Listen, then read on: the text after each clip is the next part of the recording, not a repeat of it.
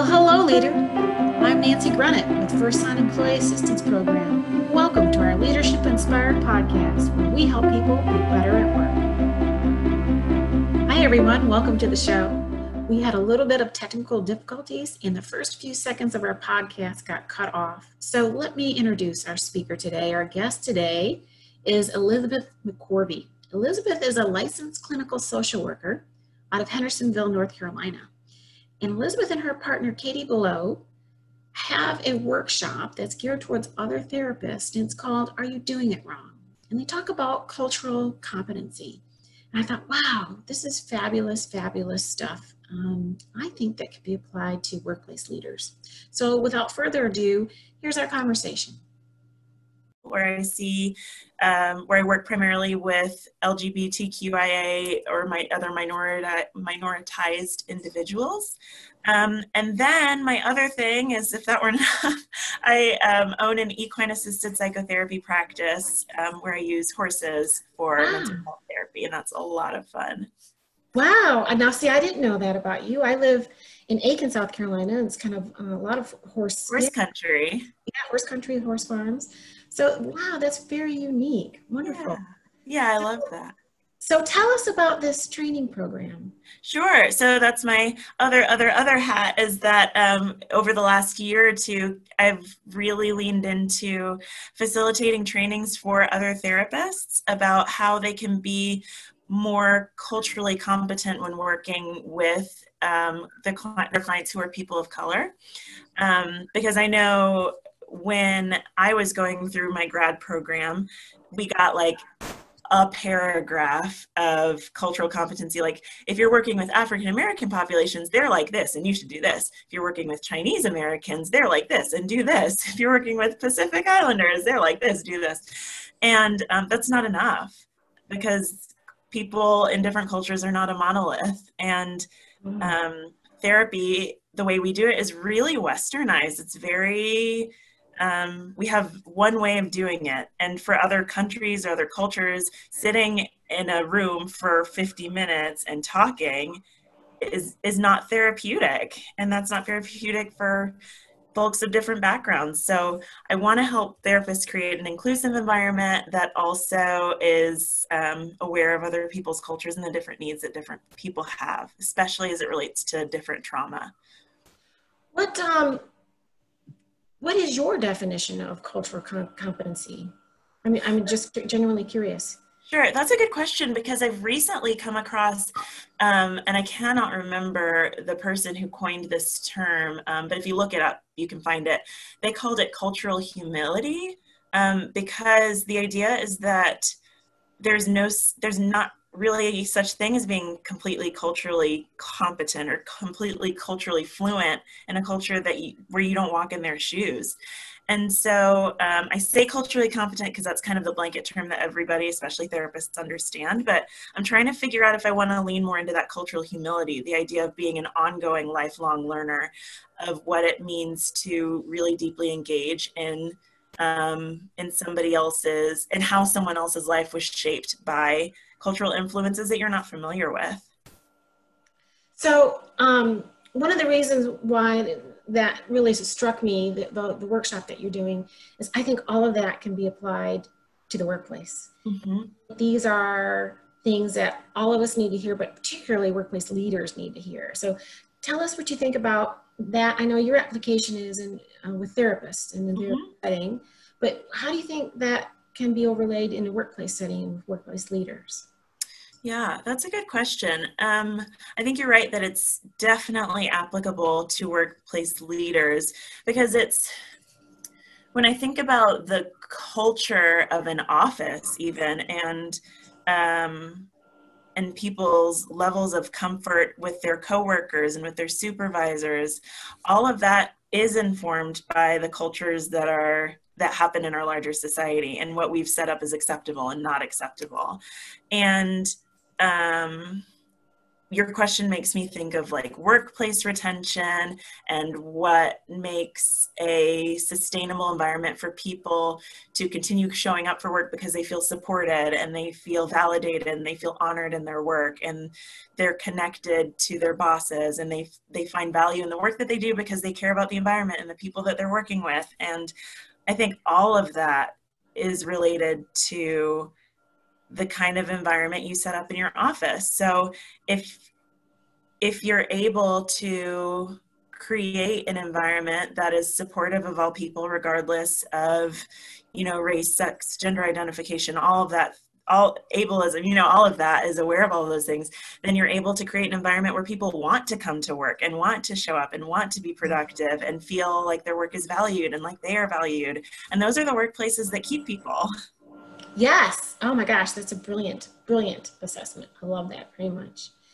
You know, it, as you're talking, all of this seems so like it's just fitting so nicely. Um, but on the other hand, I have so many kind of unanswered questions about how you go about making that happen. And, and I'll tell you why, because I, I heard you say kind of like tongue in cheek when you were in school and they were saying, you know, here's, here's diversity and if you have somebody who's asian you know do this they act like mm-hmm. that and so you respond by that and i had to also tongue-in-cheek myself kind of laugh saying well isn't that kind of stereotypical in itself you know mm-hmm. but then i thought well how are we supposed to learn you know like if we if we grow up in our little towns and our little houses and all values that we have is basically taught to us by our families we don't know i mean so what kind of work do we have to do to to get there, to get to where it's um, a welcoming environment and um, all inclusive? Yeah, that's a big question. Um, and actually, it wasn't very tongue in cheek because that's I literally remember reading that on the page like this is how they do it. This is how they do it. Um, but the question about where to start is such a big one. Um, and I think because it, don't you i mean wouldn't you agree like, like we all have our biases right? We oh all, yeah. Absolutely. I think that's just human nature. But anyway mm-hmm. so yeah so where where do you start? Where, where does one start?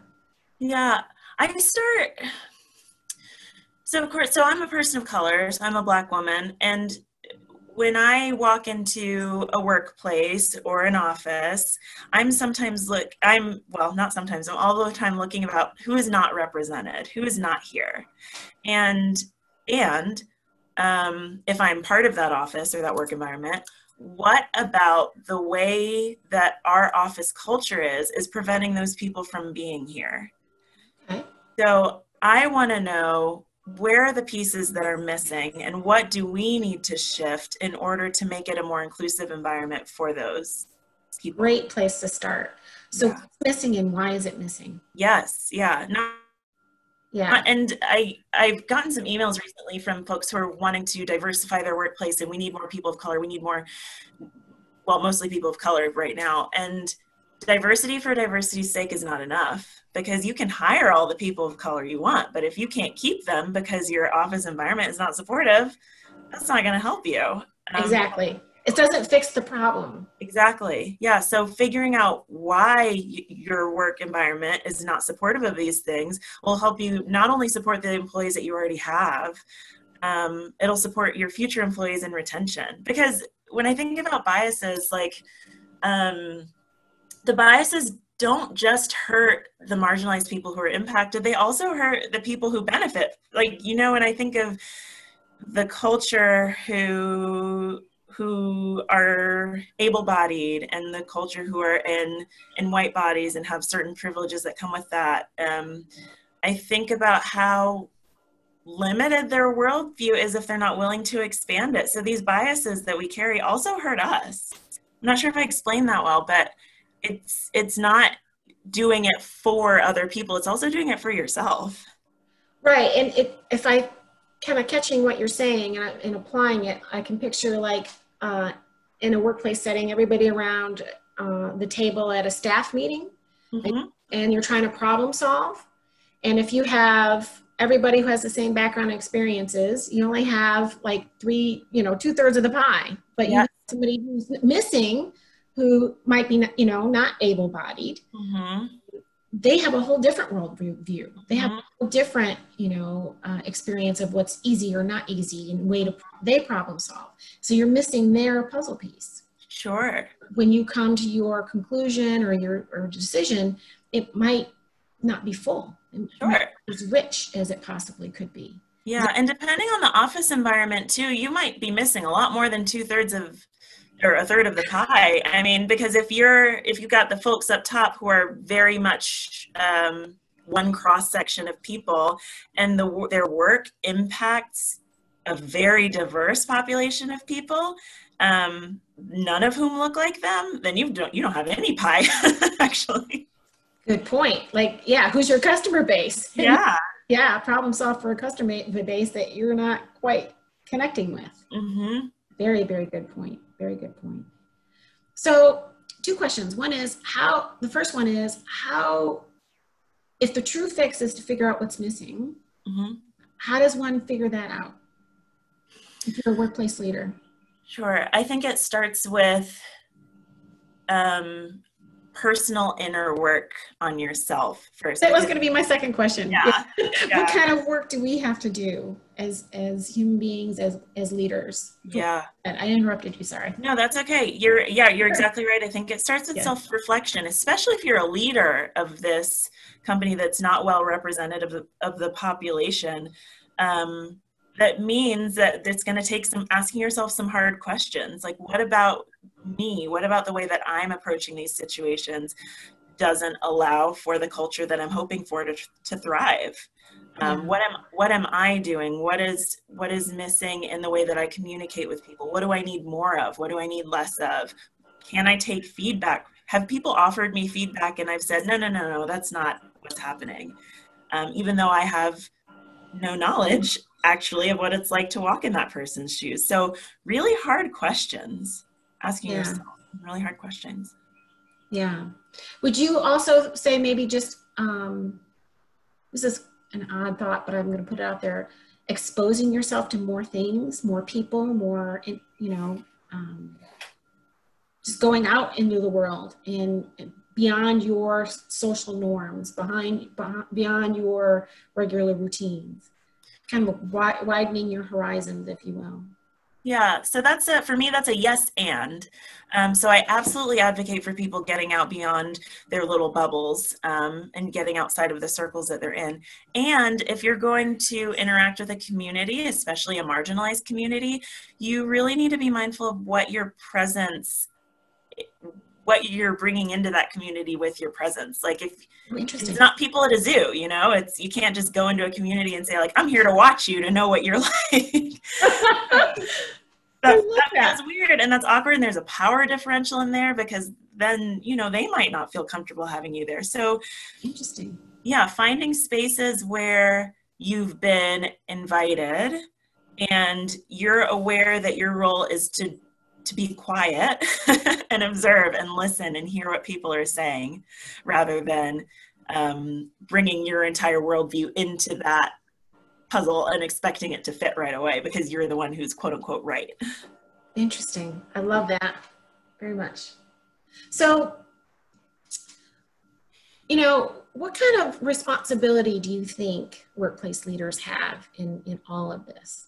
Um, hmm.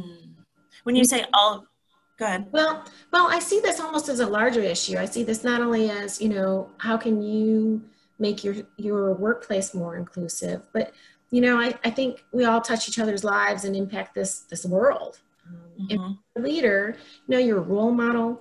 Um, your actions get talked about at the dinner table at night. You yes. know, can you believe my boss did this or can yes.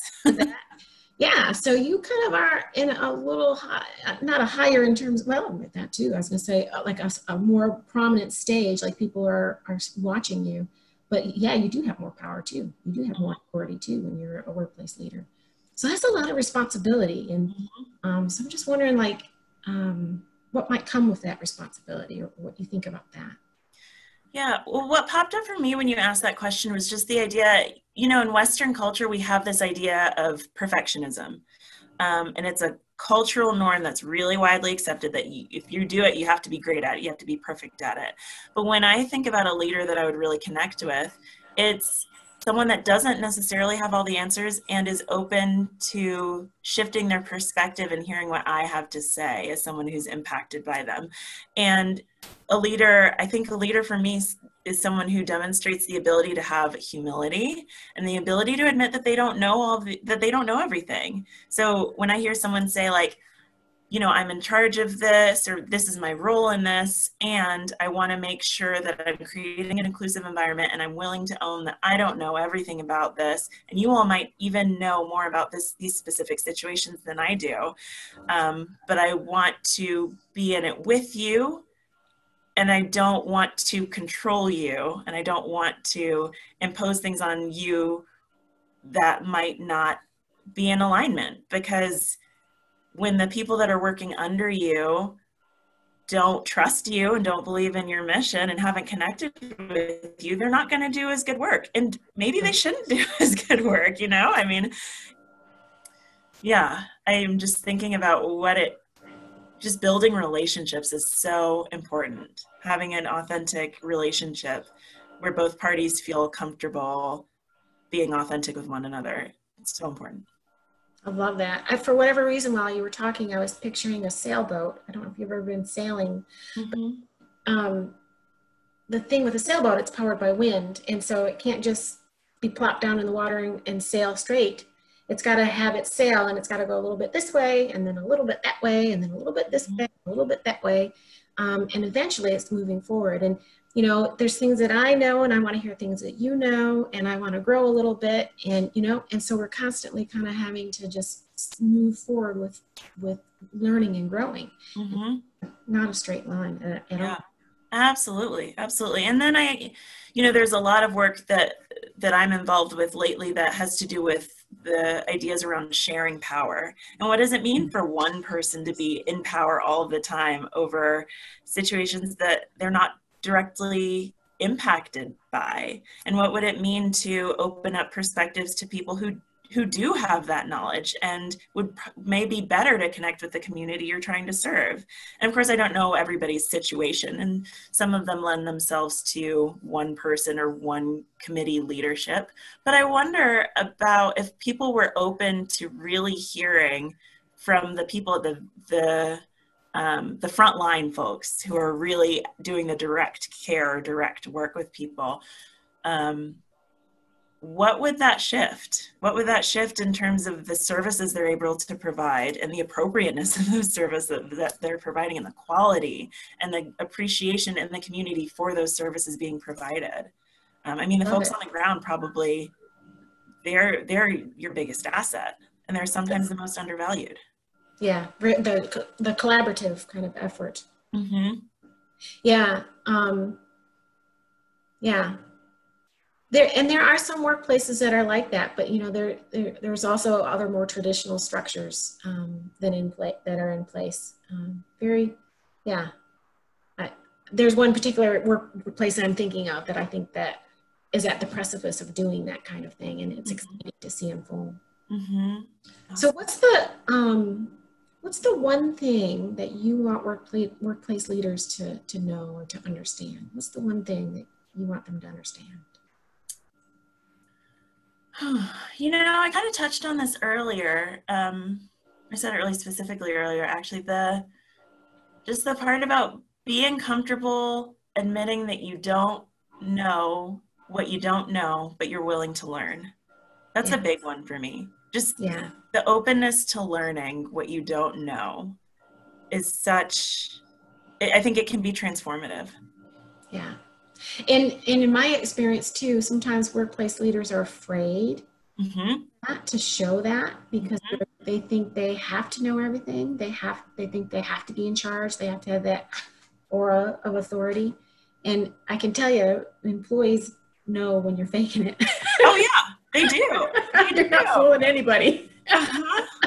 and so why not just say that? You know why not just why not just say i don't know. Uh, what do you think? You know mm-hmm. what everybody has to say. You know? yeah.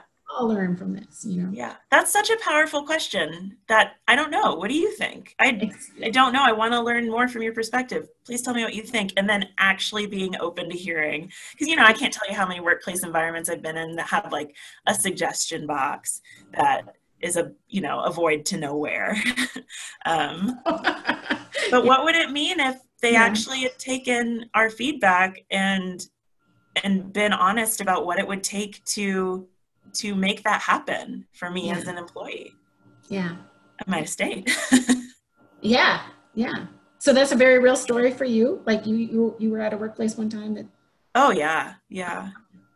Thinking of one workplace and specifically um so i'm a therapist i was working in an agency and um we had a suggestion box to nowhere.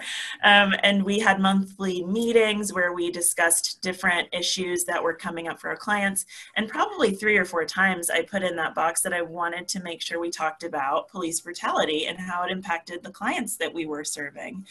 Um, and never did. I was there for four years. Never did get a training about that. And i didn't just put in a suggestion box. I'm pretty outspoken. Um, i told leadership and i mentioned it to coworkers. I mentioned it to people giving trainings that this is something that i wanted to make sure that we talked about. I was a therapist in a primarily white agency that served primarily people of color who are disproportionately impacted um, by racial trauma. Um, and we never talked about racial trauma. And I think that our, I, I know that our clients suffered for it. Um, but I remember asking and asking and asking and getting a lot of empty promises. Um, of course, now they're doing some cultural competency work, um, but you can't wait until somebody has been murdered to do that. I know I, what I was going to say. I was really struck by that you said this happened like four years ago. You were asking for this, mm-hmm. and to date, we're in the middle of all of this. Mm-hmm. You know, I don't even have words for it. I've, I personally have just been calling it civil unrest and this, you know, racial injustice. I don't know what to call it because it's just mm-hmm. crazy. It's just mm-hmm. wild, wild, wild. Sure. I mean, um, I don't want to go down a rabbit hole, but are you in in the work that you and Katie are doing? Are you impacting that this at all in any way? Are we? I'm sorry. Are, are we you, what?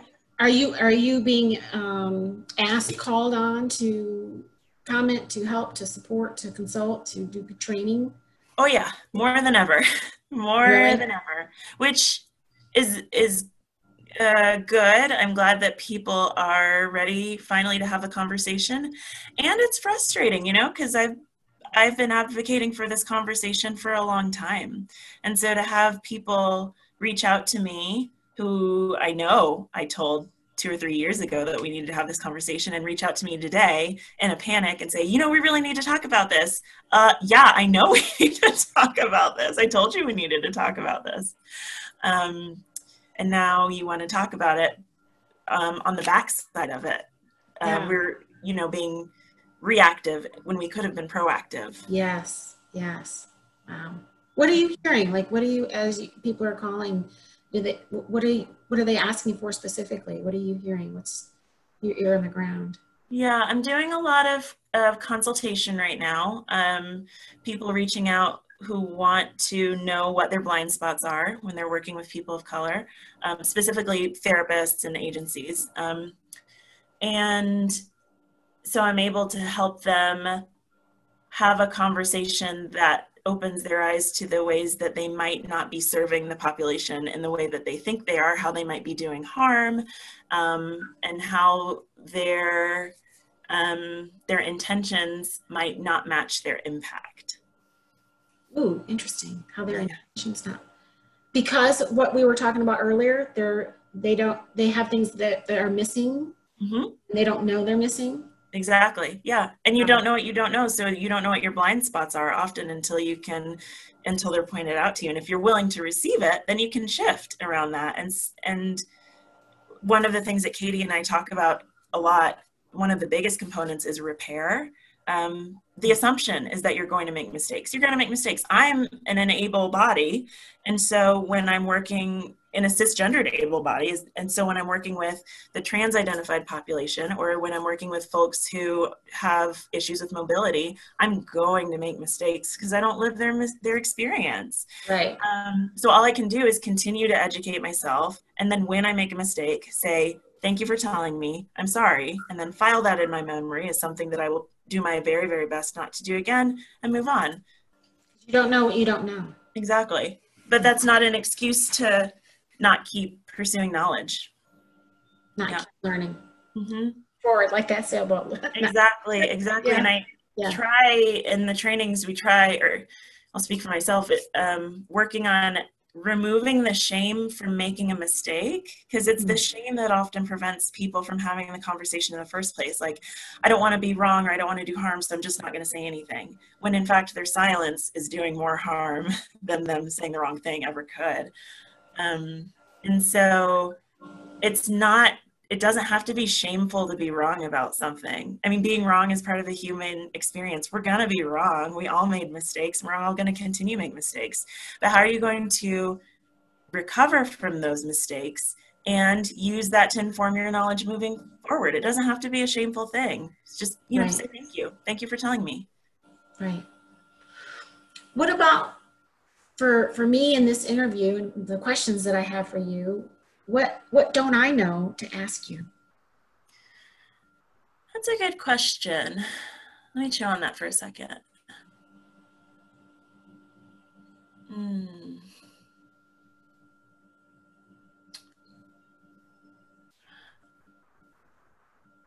I'm thinking about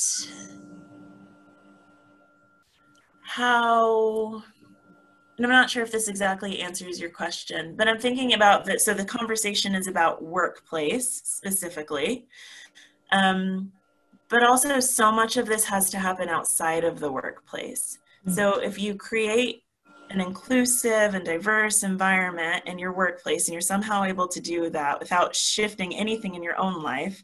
And when you go home after work to your family who who might be white and able-bodied and your circles of friends who might be white and able-bodied in your community who is primarily made up of white and able-bodied folks um, there's some there might be some pieces missing there. It's it's it's incongruent. So i think and I, again, I don't know if there's a specific question here that I would want you to ask, but just impressing upon people the the how how um, through and through this work needs to be like not just in your work environment, but especially because your your workplace, the people you're leading, can't be your guinea pigs on this. You need to make probably make some shifts in your own life um, and do some work on yourself and in your circles of friends and in your community and how you interact with them so that you can bring that knowledge to the workplace and be be familiar with it and be well versed in it because you're living it in your life and you're embodying it in your life. Does that make sense?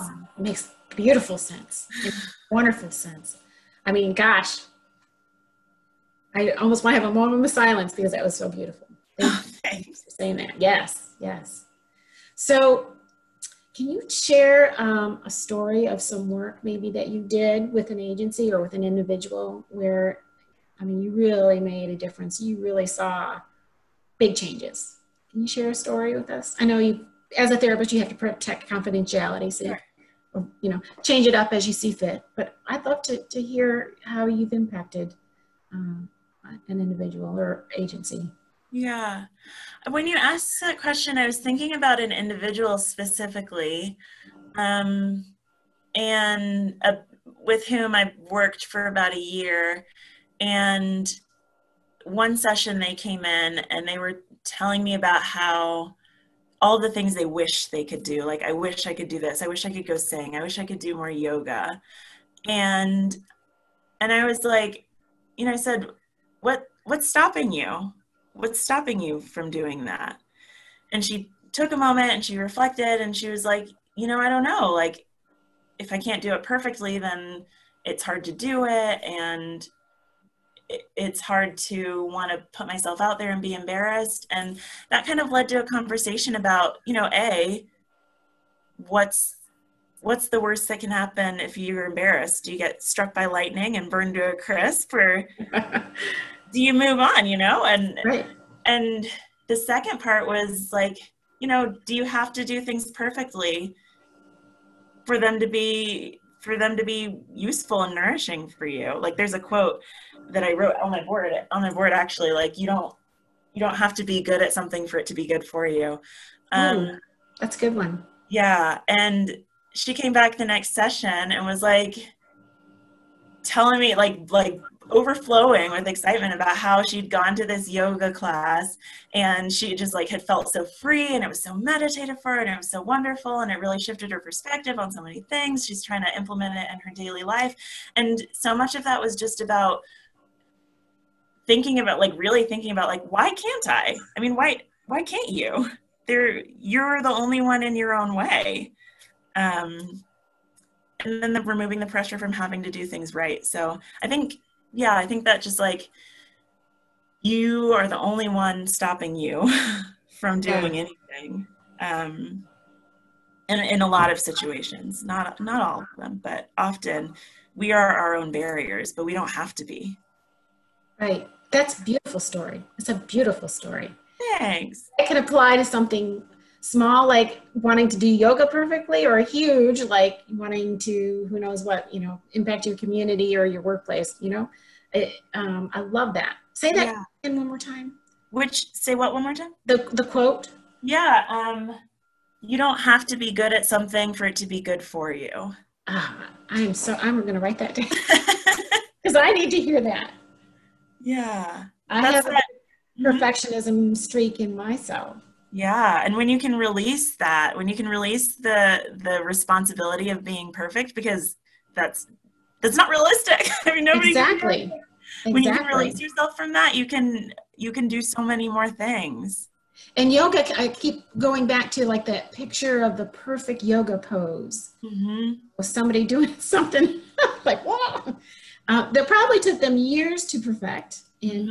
if I try my very first time, I am going to probably be fumbling and nowhere near that. And so, do I just give up? You know? Yeah, yeah. But in the in the effort, I'm. It's going to be good for me. It's going to be. Good. Yeah, and not only that, but the the pose is not the point. The effort, what gets you to the pose, is the point. Like you building your strength and being able. So even as you're imperfect at it, you're building, which I think is so beautiful. Like you yes. need to be you have to it's a requirement to be imperfect at it in order Ooh, that's sorry i keep i like all, all these different quotes i'm thinking of. And the more you keep at it the more then you're building um, trust with yourself that you oh yeah. do something that you can stick to something that you have some discipline you know some stick to itness and you're willing to invest it in your personal um, growth and, mm-hmm. and mm-hmm. accepting that you don't have to be perfect. I mean there's so much to that. There's a lot to that Yes. Yeah. Wonderful story. I love that. Thanks. So, um, at FirstSun EAP, we have, like many businesses do, we have a tagline. And our tagline is We help people be better at work. And so, one of the things I love to ask of all the guests of the podcast is what do you do? What's the one thing that you do or have you found over your career that helps you be better at work? Mm-hmm. I love that question. Um, what comes to me first is um, having a community of people around me helps me be better at work. Mm. I was working with a student recently who'd been having some challenges and um, I have done a lot of work in myself to be able to admit that I don't know, I don't have every solution. And so I, that student was going through something and I hung up the phone with them or ended the video conference or whatever I did. And I went outside down the hall to a coworker and was like, Hey, I'm having this situation. What are, what are your thoughts on that? And then I went down one more door and was like, Hey, did you hear me talking next door? What do you think? And to be able to hear their insights, then I was able to say like, okay, this is useful to me. I have the support. Um, like my coworkers have been able to offer some solutions and i know that they're there for me to continually consult with and they've said like if you need anything else let me know and i know that they mean that. So i don't feel alone anymore in this problem. And i can do better work with this student as a result. Oh wonderful. Beautiful. Yeah. Thank you so very very much for your time. You've yeah. been a delightful guest. I thanks. I truly hope we get a lot of people listening because there's so many gems and and personal and life lessons, let alone leadership lessons in this discussion. Thank you, thank you, thank you. Yeah, thank you for having me. Where um, where can people find out more about you and what you do, and um, if they need to want to reach out for you for some counseling or some consulting or anything that you and Katie do together? Sure. So, um, so for the training that you were referencing in the beginning, Katie and I actually have one coming up um, not this coming Friday, but next Friday, which is the 26th from 9 to noon. It's for people who are in help or mental health therapists or in other healing professions, but we'll make, you know, we'll take it case by case if other people in other professions. But it's for our training about how to do better work with clients who are people of color. And so that's coming up. And um, they can find that if they search for, so Katie's nonprofit is called A Therapist Like Me and you can Google that or go to a therapistlikeme.org. Um, and so you can find information about the training there. And then for people that want to reach out to me or consult to me, uh, consult with me, uh, my website is um, elizabethmccorvey.com, and I'll spell that. It's E L I Z A B E T H M C C O R V E Y.com, and they can find information about consulting with me, and they can also get a link to my Psychology Today page, which is where they can find out about having therapy with me. Wonderful, wonderful. Thank you so very much for being on the show. We appreciate it very, very much. Yeah, absolutely.